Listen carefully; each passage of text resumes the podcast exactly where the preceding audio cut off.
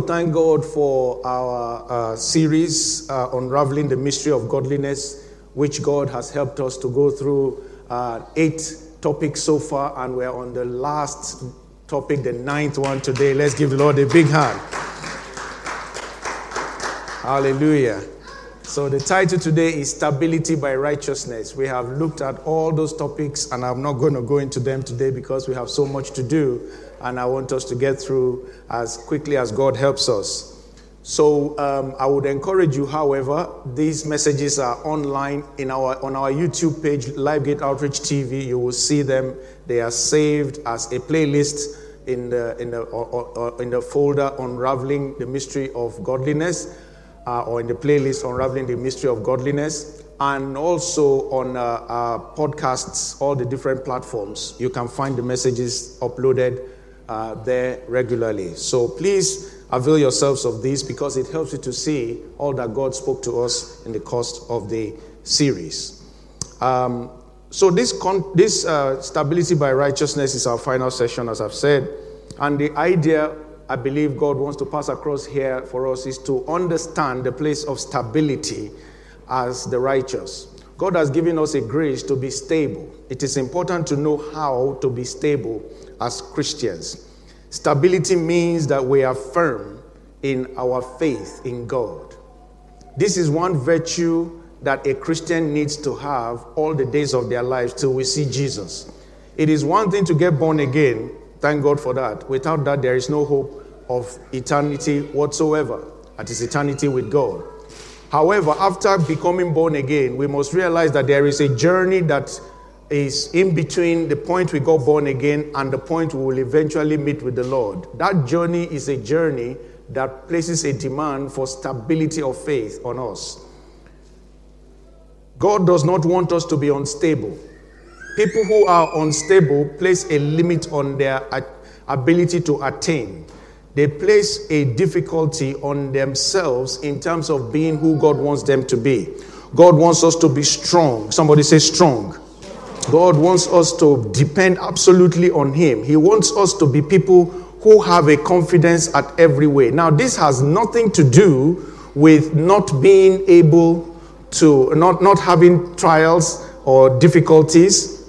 This means that even with those things, as we will learn in the course of the message today, we must be people who have found our refuge and our strength in God. So it is so important. The story of Jacob and his sons is very poignant on this topic. Genesis chapter 49 Jacob was about to die and he wanted to bless all his sons. And the very first thing he said about his first son is something that I would like us to take some notice of in the course of the message today, throughout. In verse 1, and Jacob called his sons and said, Gather together that I may tell you what shall befall you in the last days. After I'm gone, I want you to know what will befall you. Verse 2 says, Gather together and hear, you sons of Jacob, and listen to Israel, your father. Now, read with me from verse 3. We'll read verse 3 and 4 together. Let's go. Reuben, you are my firstborn, my might, and the beginning of my strength, the excellency of dignity, and the excellency of power. Verse 4. Unstable as water, you shall not excel, because you went up to your father's bed, then you defiled it he went up to my couch. Go back to verse 3. Verse 3. He said, Reuben, you are my firstborn, undoubtedly. You are my might. You are the beginning of my strength. You are the excellency of dignity. You are the excellency of power. That is who you are. But because of your instability, verse 4, because of your instability and foolish ways, now I'm qualifying the verse, uh, I'm qualifying the, the, the message of, um, of, of Jacob. Because of your instability and foolish way of living and your looseness and your disregard for things that are important and your flimsiness your your whimsical attitude to important things covenant things because you make light the things that are very important regardless of the fact that you are the excellency of my dignity regardless that you are the beginning of my power you are unstable you are unstable, like water that only goes where it is pushed, like water that only finds its way around, navigate, navigates its ways around river courses and around rocks and obstacles. He said, Because you are unstable as water, you shall not excel. Somebody say, I will excel. Say, God will help me to excel, and I will excel. Instability is a big problem, and in the body of Christ today, we must understand every one of us has a responsibility to determine to be stable. And I'm going to share a few things with us today that God laid on my heart. There are so many things we can look at, but in the context of time, and I believe what God wants us to look at for this season, we can see a few things. We need the wisdom and the knowledge of God in order for us to be stable in the affairs of life. For you to be a consistent person in this faith, and as you walk through the affairs of life by faith, as a child of God, you need the wisdom of God and you need the knowledge of God. Isaiah chapter 33, verse 5, the Bible makes us to understand. He said in verse 5, He said, The Lord is exalted, for he dwells on high he has filled Zion with justice and righteousness. The Lord is exalted, and he for he dwells on high. He has filled Zion with justice and righteousness. Verse 6 says, Wisdom and knowledge will be the stability of your times and the strength of salvation. The fear of the Lord. Somebody say, The fear of the Lord. The fear of the Lord is his treasure. The fear of the Lord is his treasure. Every one of us must remember this. Now, the Bible talks about the sevenfold manifestation of the Holy Spirit. And one clear one he gave us there is the spirit, the, the spirit of the fear of the Lord. Isaiah chapter 11, verse 1 and verse 2. Is the, you can just make a note of that. Is the spirit of the fear of the Lord. It talks about the spirit of the Lord, the spirit of might, the spirit of counsel, the spirit of wisdom, the spirit of knowledge. Then it talks about the spirit of the fear of the Lord. It is important. What Reuben lacked was this same ability to fear the Lord. If you read the entire story of Reuben from Genesis chapter 29, you can, you, you can, you know, I'm not just, just note it from Genesis chapter 29 to verse 50. If you read the entire uh, uh, story, there are bits and things that tell us how significant Reuben was as a person. Reuben was the person who saved Joseph from being killed. That's how powerful he was. He was the one who said to Joseph, who said to his brothers, Don't kill him, put him in a pit. And he had good intentions. His real, genuine intentions was to make sure that Joseph was spared. His plan was to go and bring Joseph out of a pit. But before his, he could get back there, his brothers got a hold of him and obviously sold him into slavery. So he was that kind of a person. He was sensible in that way. He was the person who went to, to, to get mandrakes for his, his mother, Leah. Don't forget, Leah. Leah was a, was a uh, maid of, uh, was a, sorry, was a sister of Rachel who had um, a child first before Rachel, who Rachel loved. You know the story of Jacob the very complicated character. But then here was Jacob married to Leah and Rachel. The first child that Jacob, the son of promise, will have was Reuben. It was Reuben. This is the first child. But this man was growing up and he saw the misery that his mother was being passed through. At a point, he went and collected mandrakes, which used to help with fertility. Last week, we were talking about some herbs that God has provided to mankind to just help heal, and solve problems of man. These mandrakes at that time were believed to solve fertility problems. So he went and plucked them and was giving it to his mom so that his mom can have more children. And because the more the mother felt she needed to have children because of how Jacob was despising her for Rachel. You know their story very well. If you don't, from Genesis chapter 29, you can read all these things I'm saying to chapter 40, uh, to chapter 50, actually. And uh, Rachel, you know, obviously wanted some and all that. And um, Leah said, Why would you want to take my son? You have taken my husband. You want to take my son as well. So, and then, you know, the mother had it. And then she ate it and gave birth to another child called Issachar. But the reality is this the whole thing I'm going is that he was so disciplined with all that. But there was a maid of, after Rachel died, there was a maid of, uh, uh, a concubine, as it's called, of Jacob called Bilhah. Bilhah was a concubine of Jacob, but when Rachel died, somehow the Bible, Bible scholars suggest that peradventure started getting into Rachel, uh, Reuben's head that, that, that, he had to start taking charge and doing more. And he took that lady and went into her. That is, had carnal knowledge of her. And that ended his potential. Did something rash, something brute, and that ended his potential. Now, I gave you a CV of a man who has done so well. A man who really, like the father said, had a potential to excel.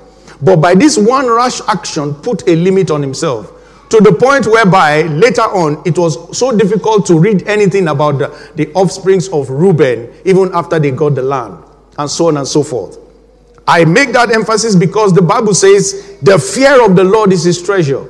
Every one of us must walk this walk of stability by the fear of the Lord. Uh, Ecclesiastes 12 13 says, For this is the whole duty of man. That the, the whole duty of man is to fear God and to keep his commandments. This is why man exists.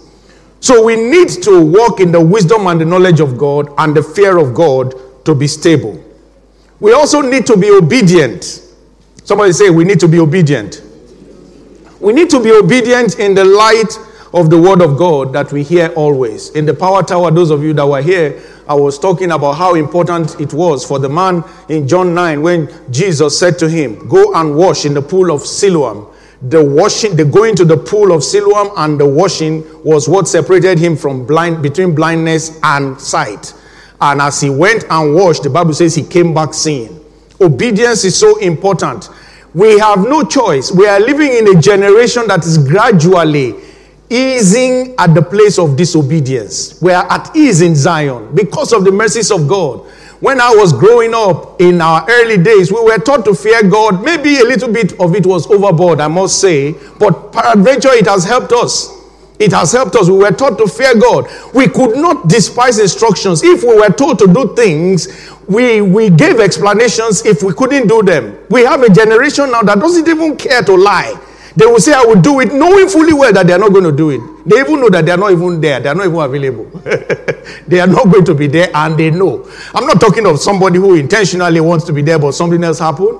We're a generation that can just lie easily. We're a generation that finds it very, diff- very easy to do those things that should make us tremble because we are not walking in the fear of the Lord. Obedience is a very important virtue that we must have. Jesus gave a story in Matthew chapter 7. It said, Two people built a house. One built it on rock, another one built it on sand. As an engineer, I, as a civil engineer, civil structural engineer, I know obviously that if you build your house on a bad foundation that is not treated, you can have the house standing up, but it's just a matter of time. Is either the house sinks with you inside or it sinks when you are away somewhere. It's just a matter of time. Praise the Lord. So it is not, it's not rocket science, as they say. He built it on sand, but the emphasis of Jesus was the fact that the both of them, the two people, built. And you see, this, has de- this is deceiving many today. Many people are building, and so believers are confused. Everybody who names the name of the Lord and has a pulpit like this and, and has a thing called church is building something, and a lot of believers are not distinguishing between what is genuine and what is real. The reality is that it's just a process and a matter of time. Everything that is not built on the obedience to the true word of God will not endure the test of time. Every one of us must understand. Jesus explained. He said in Matthew chapter 7, in verse 24, He said, Therefore, whoever hears these sayings of mine and does them, he said, I will liken him to a wise man who built his house where? On the rock. And verse 25 says, And the rain descended, and the floods came, and the winds blew, and beat on that house. It did not fall, for it was founded on a rock. Look at all the things that came against that house. They came against the other person's house, but it was blown away. This is why we must understand that our Christianity does not give us immunity to the things and the, the pressures of life and the things that blow against everybody. The psalmist said, It is the same sun that shines upon the wicked and the righteous. It is the same moon that's that shines upon everyone or that we all use. However, it is also the same adversities. It is the same floods we face. It is the same challenges we face. But everyone who hears the word of God and obeys the sayings of God is a potential candidate for stability. Hallelujah. This is why, as believers, we must be people who intentionally make sure that we are hearing the word of God and we are obeying it. Every month, every message here, since God gave me that revelation, we pray before every message. Lord, the grace to speak the word, that is for the preacher. The grace to hear the word, that is for the audience. And the grace to believe the word that they hear, that is also for the audience. But much more, the grace to obey the word. Because you can hear it, but if you don't obey, James chapter 1 said, Let us not be hearers only, but doers of the word. You cannot do what you don't believe, you, what you have not believed. You cannot believe what you have not heard. But what makes the difference is in the doing. Every miracle that we saw in scripture involved some kind of doing. Get out the water pots, do something. Cast your nets to the right side, do something. Go and wash in the pool of Siloam, do something. Whatever he says to you to do, just do it. Every one of us must understand we are again a generation that likes shortcut. We like things quick. We are called the microwave generation. We've been called that many, many years ago. We like everything very quick, short, and sharp. We, which, which may sound okay because modernization means that we can do things quicker. We can do many things now that we couldn't do before. So it's not a bad thing. But when it comes to the things of God and the, and the faith and the way to apply ourselves to being stable, we must apply ourselves intentionally to the timings of God and also to understanding the fact that we have to live in obedience. So I'll quickly tell us four areas. Like I said, there are many, but I'll quickly tell us four areas that we as the righteous are called to walk in stability. The first thing is the stability of doctrine. Somebody say doctrine. These are a set of beliefs that we have drawn from Scripture. And um, many people have different doctrines, but as Christians, we have basic doctrine. The basic doctrine we have as every as Christians is what we read in, in 1 Timothy 3, verse 16, which, which we read throughout this series, especially the first five topics and without controversy. 1 Timothy 3:16 Great is the mystery of godliness. God was manifest in the flesh. He was justified. You should all be able to recite it with me now. Let's go. Don't project it. God was manifest in the flesh. He was justified in the spirit. He was seen by angels. He was preached on among the Gentiles. He was believed on in the world and he was received up into glory. Anybody who says he's a Christian and does not believe that Jesus Christ is the Son of God is not a Christian. Whatever he is, I don't know, but he's not a Christian. A Christian must clearly be able to say Jesus Christ is the Son of God and is the Lord of my life. A Christian must be bold to say Jesus Christ died and he rose again on the third day. A Christian must be able to say without a shadow of a doubt that he has ascended into heaven and is coming back for as many who have received him. These are basic doctrines that we must not compromise. We must be stable in doctrine. A lot of the things we are seeing in our world today has nothing to do with Christianity. A lot of the things that we see in our world today has nothing to do with, with the, the doctrine of Christ that he left for us and the, the ones that the apostles who were the forerunners ahead of us planting the church left for us. Every one of us must be very careful. It is very easy to access wrong doctrine these days. And it doesn't matter who is preaching it. It doesn't matter how long a person has preached the right thing. They can go off and start preaching wrong. You must know where they have missed it. It is your duty and my duty We can't follow people blindly, including me talking here. If I say anything and you cannot find it in scripture, I give you 100% authority to disregard it. But God forbid that you find that in my lips.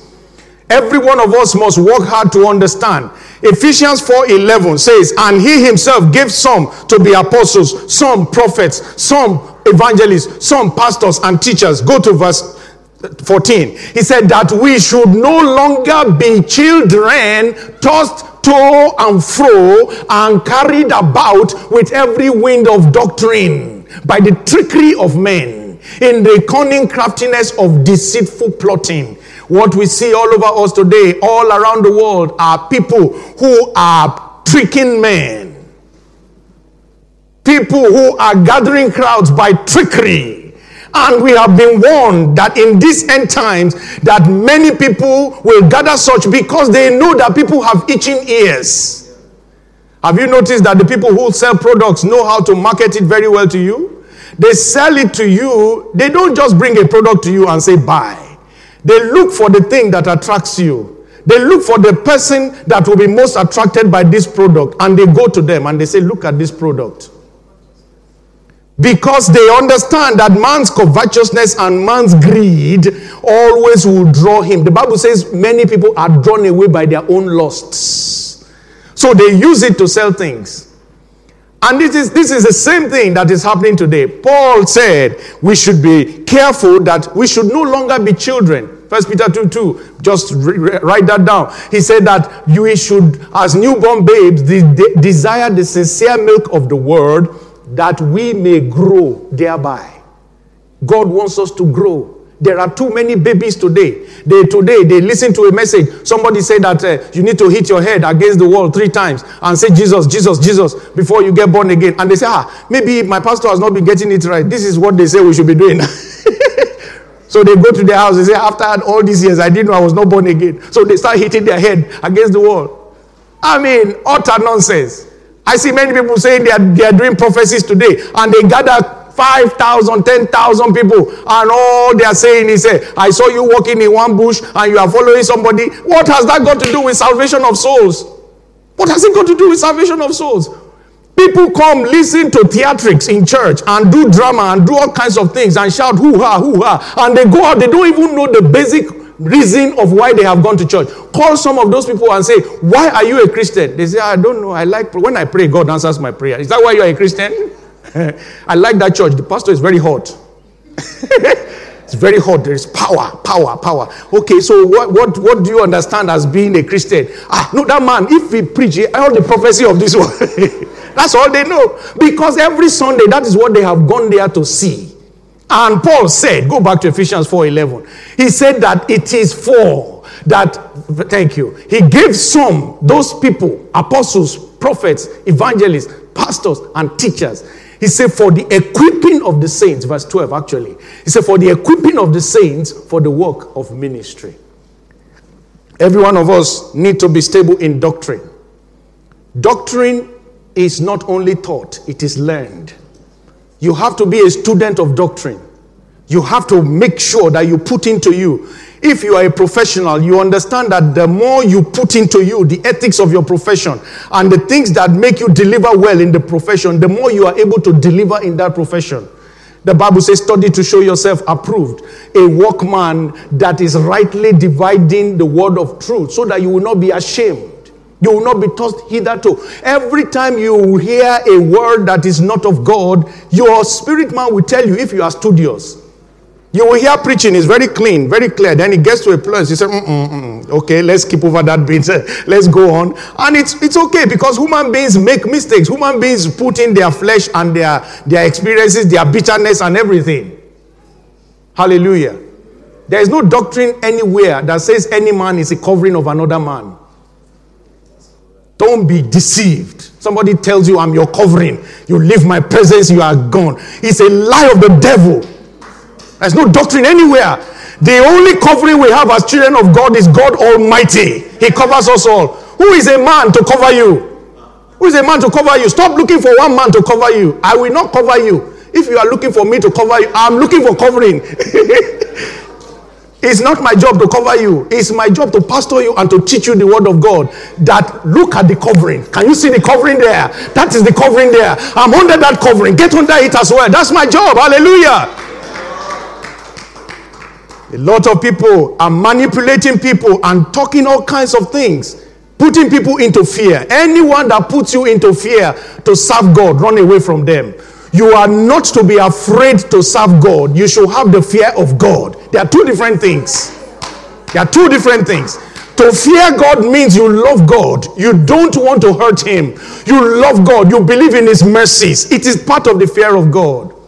But anyone who says to you, because you are not giving something or you are not doing something, you are going to hell, is a liar from the pit of hell.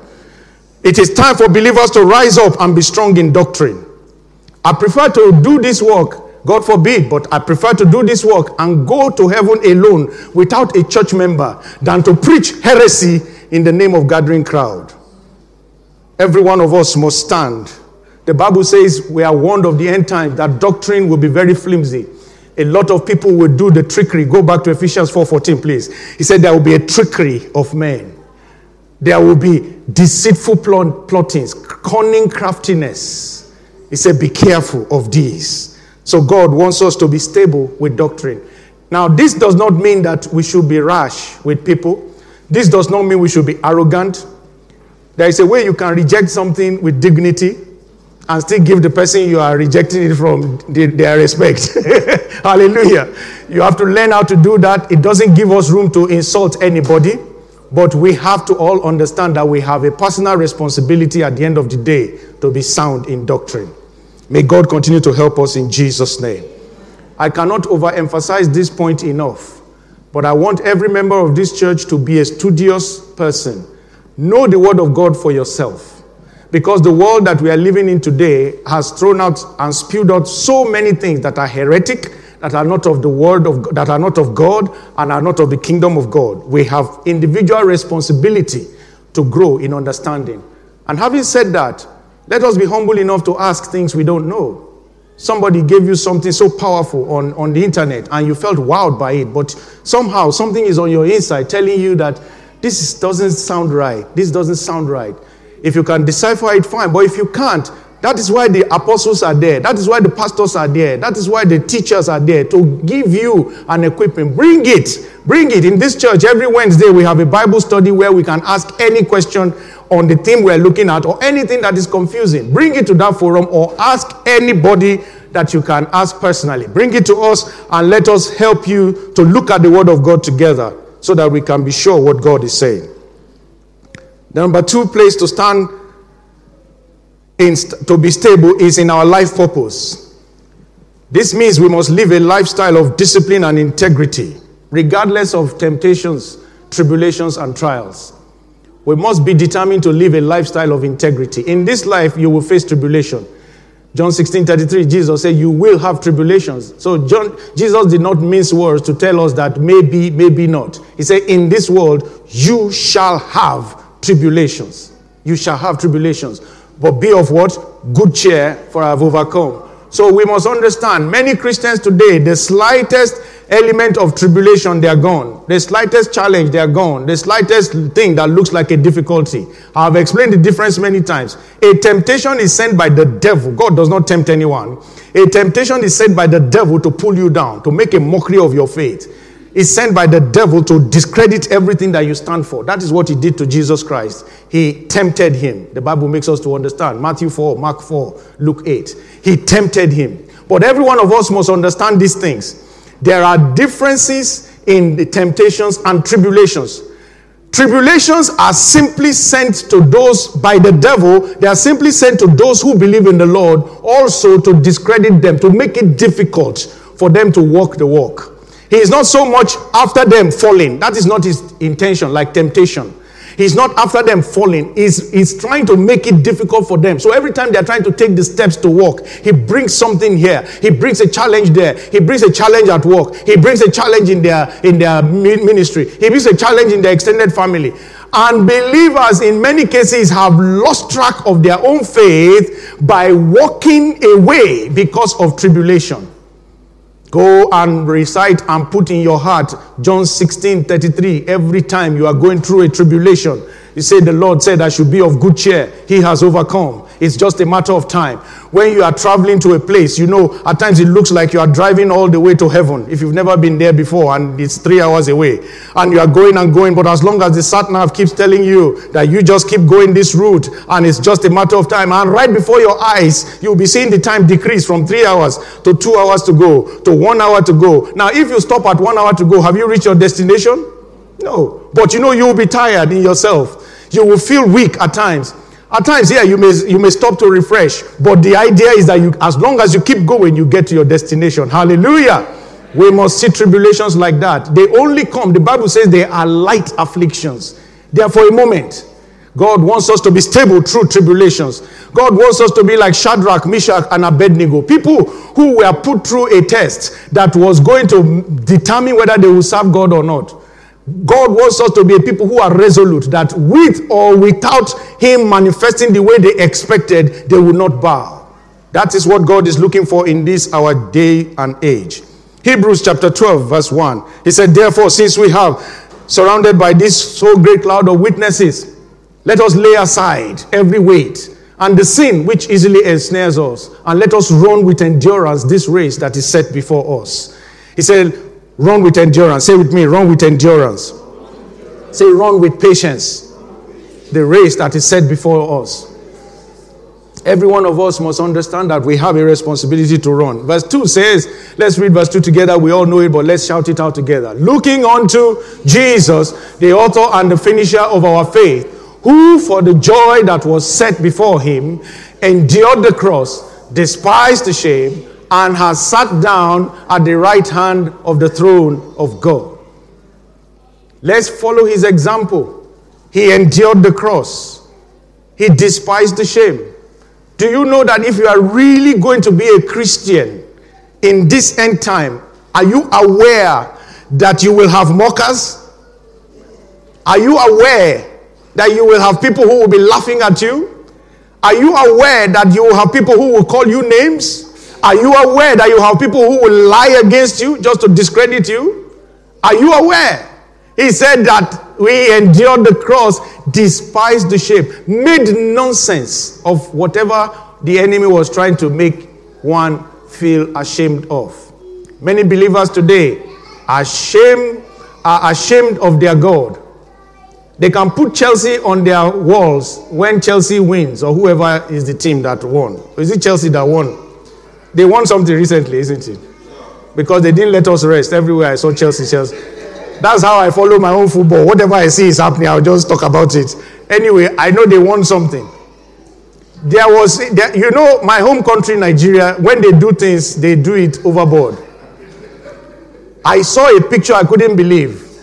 They dressed a donkey, a cow, was it? You saw it? With Chelsea towel all of them wore, about more, more than 100 people wore Chelsea vests or jerseys and carried a big Chelsea flag on streets that were not paved and there's no. I said, I can't believe my eyes. I didn't even see this anywhere in England, not one place. Supporting Chelsea. we have funny people. We're a generation that can celebrate anything openly, but when it comes to Jesus Christ, we are covered. We say, let's let's let's use wisdom now. say, Pastor, we, we have to use wisdom now. Eh? yeah, political correctness now. Let's let's take it easy, take it easy. No, the day I saw that people celebrate whatever they want to celebrate, I said, nobody's going to stop me from celebrating Jesus. I will celebrate Jesus. I'm not forcing you to come and believe in him. I believe in him. The same way you believe that Chelsea won. The same way you believe that Chelsea is a team that will win again and you are so proud of them or you are so confident of them. Then that's fine. That's your belief. My belief is that Jesus Christ is the Lord of Lords, is the King of glory. He is the one that is our soon coming King, coming back to take us all home. Hallelujah. If you believe the same, you will be bold and confident to despise the shame. Number three, we must be people who are waiting for the promises of God. We must be stable in waiting for the promises of God. We read Romans chapter 4 initially. We read it from verse 13 right down to verse 25 in the course of our Bible reading. Pastor Moses led us very powerfully. But I want us to understand this thing. In verse 20, talking about Abraham, he said he did not waver at the promise of God through unbelief, but was strengthened in faith, giving glory to God. He did not waver at the promise of God through unbelief, but was strengthened in faith, giving glory to God. Every one of us must understand that the promises of God are yea and amen. 1 Corinthians 1:20. That means that they are yes and they are amen. That means that they are guaranteed to come to pass. What we must understand is that the, the principle of God's timing is very important. What God does in time is to make it beautiful in the manifestation for you as a person. So the way your life will go is not necessarily the way my life will go. We believe the same God. But he who created all of us understands that in the process of time and the ways and manner that things went, that there, there is a place and a way, and we just need to be patient with God. We just need to be patient with God. We just need to settle with God, waiting for His promises, not waver at any promise of God through unbelief. Isaiah 26, verse 3 says, You will keep him in perfect peace, whose mind is stayed on you because he trusts in you. Your, your stability is your ability to trust in God. Your ability to enjoy peace or your capability to enjoy peace is in your ability to keep your mind stayed on God. Believe that God is sovereign. Believe that God knows what. Many of you know the story of my pastor friend back in Nigeria, very childhood friend. In our 20s, we were very, very close. We ministered, we were worship leaders in the same church in the early 90s. And we were so close, and we've been never close since then. We were so close to the point where uh, our marriages were in the same year. Mine was in December, his was in the November before. So I was his best man at his wedding. Some of you who had an anniversary last year would remember him Zoom, Zoom conferencing us in during this celebratory service. We both got married in 1995. And uh, before we knew what was happening, obviously, you know, I started having children and family was growing by the grace of God. And, you know, it was like, yeah, you know, we just trust God, my friend, it's going to happen. And we keep praying. Before we knew it, 10 years had gone. You know, 2005, 2015, 2020. Then God did the miracle. After 25 years, my son had their, my, my friend had their first son. And we celebrated and we're still celebrating. I see the picture of the young man today. He's just a little bit over a year old. We just celebrated his one year recently. And I looked and I said, God, you are, you are wonderful. Your ways are past finding out. When we were getting married in December 1995, nothing told us that that would be the journey.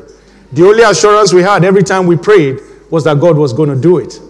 God was going to do it. And I want to thank God. I celebrate my friend and his wife so much for not staggering at the promises of God. You don't know what it is for a pastor to wait 25 years. Anybody can have a challenge. But you see, the, the challenge of a pastor is that you are the same man praying for others. And as you are praying, they are bringing their children to you for dedication you need to know God in a very, very different way. that mortal men don't know Him. For you to hold such babies and still dedicate them in joy. Not for one year, not for 10 years, not for 20 years, but for 25 years. So, but you see, believers today, their cat died. The whole world cannot rest again. Their dog had fever and is shaking. And they say, Pastor Dave, please pray for me. What is happening? My dog is shaking. Your dog. Give him something to eat, he will stop shaking. We are such people that are not understanding that the promises of God are yea and amen, and we are people who must know how to wait on the timing of God. Now, I am not saying that everybody has to wait that long for anything, but I'm telling you about God's timing. When you are a person who knows the promise of God, let me tell you one secret. You are not moved by what you see along the way. It is only when you don't know the promise of God that you'll be worried. Once you hear God and you know His promise either through His word or by direct rhema, and He tells you, This is my plan for your life. I know the plans that I think towards you. They are of good and not of evil to give you a future and a hope. And it settles for you in that matter. Do you know that whatever you see along the line is irrelevant? Because you know that God cannot fail. I say, God cannot fail. You must know how to be stable in that area of waiting on God. I say this with every sense of humility that I can muster within me. But honestly, before the first member of this church came, God had already told me that this would be a very successful ministry because His hand will be upon it. He had told me that the people to worship and gather and make their abilities available part time would never be lacking, and that the ministry would never lack resources. This is my rest. This is my rest. This is why when anybody feels that it's time for them to move on and they want to pull a this thing, which many people do in many churches, they, they want to pull something and make it look like there's a problem. I say, hey, come, come, come, come, come. There's no need to fight anything. You, you want to move on? God bless you. It is well with you in Jesus' name. God prosper you wherever you go. And I mean it from the depth of my heart. Because it is not about me. You were not there when God spoke to me that this will be successful. So thank God for you and thank God for what you are doing today and thank God for what everybody has done. But every one of us is able to rest and not stagger the promises of God when we know what God has told us. This is with all due respect. I value people and I wish that God will help us to keep family. But you know something? A lot of pastors have resorted into stressful living because of this. Every one parent must understand what is God saying to you about that little baby today? What has God told you? What has God said to you from His word, from His Rhema? Do you know that as you grow, as that child turns to age 5, age 10, age 15, you may see things that are completely contrary to those things that you were told? Do you know? You must stay focused, not stagger at the promise of God through unbelief. Because one day, somebody say, one day, whatever God has said, say, whatever God has said will surely come to pass. He said he will never leave you nor forsake you. At times you may think that he's away. You may think that he's not listening. You may think that he's not seeing. But no, he has promised that he will never leave you nor forsake you. Every one of us must stay rested in that word and keep being stable in waiting for the promises of God. The Bible says Abraham did not stagger at the promise of God through unbelief. Something will come and tell you, as God really said. Something will come and tell you, Are you sure? Say, don't listen to that pastor. You know his life is sorted. I'm, I'm sorted by the grace of God. Amen. Say, don't listen to him. Don't listen. All those men, they, when they talk like that, they don't listen. You are not in the same category. It's a lie of the devil. If I tell you, I've been telling you a lot of my stories. If I tell you some things you have never heard from my history, you'll be shocked. You'll be shocked. You say, You mean you have ever gone through that? Yes. Many, many times, many things. So we all have stories. And even this one that we are in today, very soon it will be story again. I say it will be story again. Because the level we'll be operating then, we'll be saying, You mean you ever went through that kind of thing? You say, Yes, we did. Hallelujah. There is a way God is going to do what He says He will do in your life, but you must learn, like Abraham, to wait tenaciously. Waiting does not mean complacency. It doesn't mean you are, you are faithless. In fact, it means you have faith. What gives you guarantee that you are waiting is your confession is still positive. Your confession is still positive. Those of you waiting on God for the next phase of your career development, keep speaking. Don't curse where you are today. Celebrate where you are, like Joseph celebrating in the house of Potiphar. They threw him in prison, got into prison, was a joyful man again until they got, he got to his throne. Never complained once. Keep celebrating God. You are waiting for your child to come. You, you celebrate God. Celebrate God in the life of others. You celebrate God. You and your wife every day go home. Celebrate God that one day and go to the place that you believe God. Celebrate God that one day you are going to have your children praying, playing, and praying all around you. I say you're going to have all your children playing and praying all around you in the name of Jesus. Keep celebrating whatever you do. The devil will come and say, Are you sure? Are you sure? This is taking long now. Are you sure? It doesn't happen this long for everybody. Those are lies of the devil. In the course of the week, I was sharing with, with some of the brethren.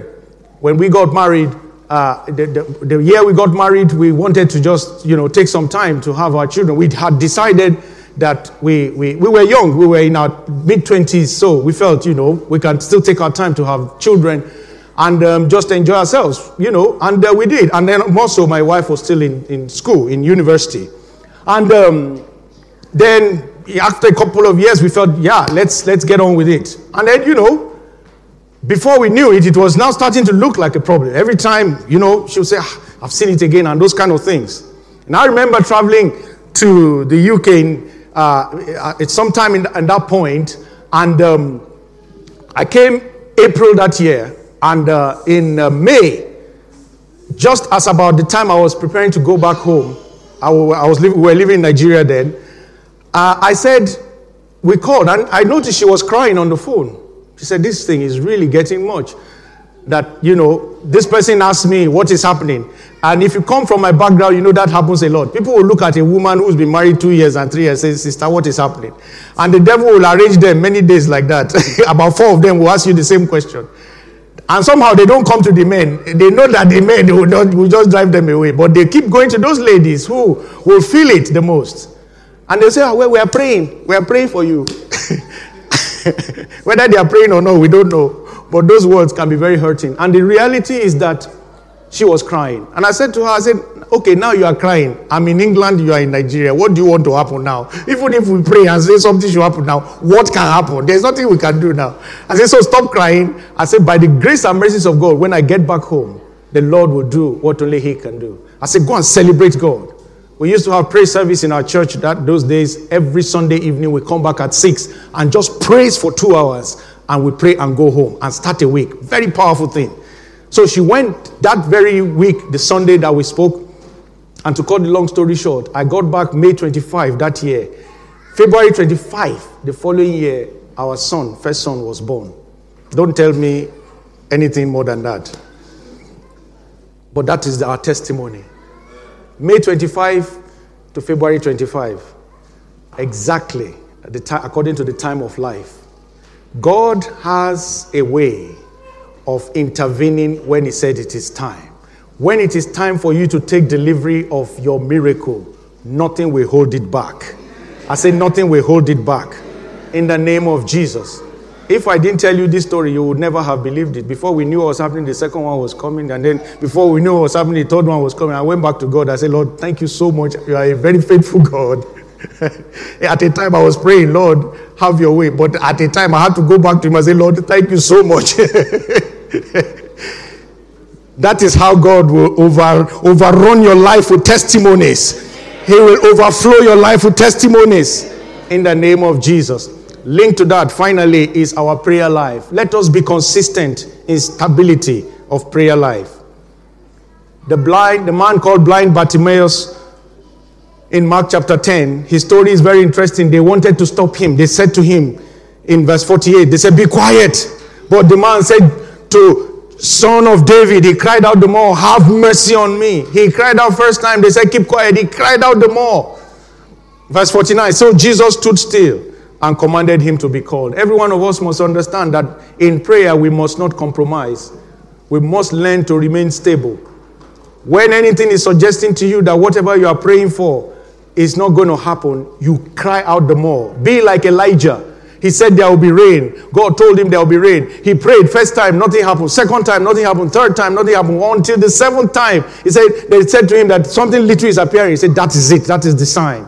Every one of us must know that we must continue to cry out to God, not in unbelief. You see, at a point we were taught in our Christian walk that repetitive prayer is a faithless prayer. It is not always true. Now, it can be if one is praying and truly their heart is not believing what they're praying. That's not what I'm talking about. But I'm talking about somebody who believes every time they bring the matter before God. In this church, Monday to Friday, we pray every week. We have started by the grace of God from January 2018, and we have not stopped. Let's give the Lord a big hand, a big hand.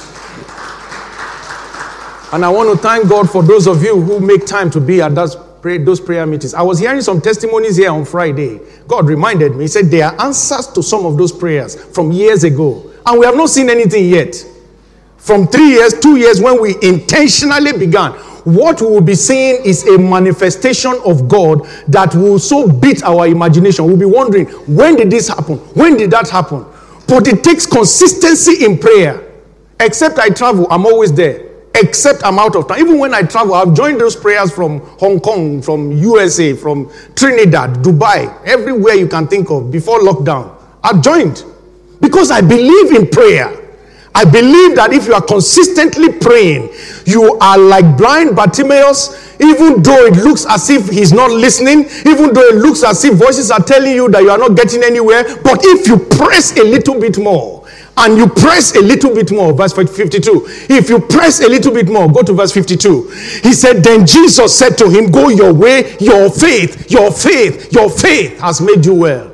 The man who presses to the last is the man who gets well. And immediately he received his sight and followed Jesus on the road. Every one of us must understand we have a responsibility to continue to persist in prayer. We have another, again, another believer generation. We pray a little and we give up because we don't see the rain. We stay in a church and we just want something, and when it's look at ah, they say there's no power there. You don't know that God has a plan. Wherever God says you should be, whatever God says you should be doing, you must be tenacious and focused in doing it consistently. Mark 11, verse 22. The Bible says, So Jesus answered and said, Have faith in God. Verse 24, he said, Therefore, I say to you, whatever things you ask, when you pray, believe. Somebody say, When you pray, believe. Say, When you pray, believe. You receive them and you will have them. Believe. You will receive and you will have. This is our own work. There must be no room given to unbelief. James 1 5 says, If we lack wisdom, we should ask God. Verse 6 says, But let him ask in faith without doubting. For he who doubts is like a wave of the sea, driven and tossed by the wind. Let him ask without doubting. Verse 7 says, If you doubt, let not that man think he will receive anything from the Lord. Don't go to God doubting. God has all power. And the way we know we are not doubting is when we pray, we need to check our confession. We need to check what we are saying. Is what we are saying agreeing with what we have prayed? It is not a sin when you discover that your confessions are going contrary to what you have prayed. God is indicating to you that you need to walk in faith. So you, instead of continuing it and feeling bad about yourself, you say, Lord, deliver me from unbelief. Deliver me from unbelief. Set me free from unbelief. And I believe you because I know I will receive. The Bible says such a man is double minded and unstable. Verse 8. You will not be unstable. I say you will not be unstable. In the name of Jesus. Friends, Christianity is warfare is warfare before funfair. A lot of us do not like the warfare. The Bible says we are wrestling not against flesh and blood, but against principalities and powers. It is not for us to be afraid, but for us to understand that this journey needs us to deliver to develop capacity. The work of the ministry is to encourage the believers to grow capacity in themselves. Please, this does not mean we don't support each other pray for each other, help each other. But I want you to know how to get God for yourself. When you know how to get God for yourself, many things that look like problems today will not be locating you anymore. I said they will not be locating you anymore. A lot of believers all around the world today, and I say this to those online, a lot of believers all around the world today are being groomed in churches to only be people who depend on church leadership depend on their pastors for prayer, depend on their evangelists and their apostles and those people for prayer and for support all the time. Now, there's nothing wrong for somebody who just got born again to understand the discipleship and being grown. But for somebody who has been in the faith five years, ten years, always running to your pastor for every prayer point, is doing a disservice to the kingdom of God. You need to grow. You need to grow. If you need brethren to pray with you, that is fine. But don't let that be the norm for your life. I desire to see Christians growing strong, raising others to grow strong. This is how we are going to continue to unravel this mystery of godliness to our world as we await the coming of the Lord. In the name of Jesus. And the last verse is Psalm 55, verse 22. Say, Cast your burdens upon the Lord, and he will sustain you. He will never permit the righteous to be moved. Keep casting your cares on him You cannot carry anything by yourself. I cannot carry anything for you. I cannot carry anything by myself. But what I can do, and what we should always do, is to keep casting our cares on Him because He cares for us. And God will continue to sustain every one of us in the name of Jesus. You will not fall due to sin. I say you will not fall due to sin. You will not fail in days of tribulations. And the trials of this life that will come your way will build your faith. They will not consume you, they will build your faith. In the name of Jesus. Let's rise to our feet and, and trust.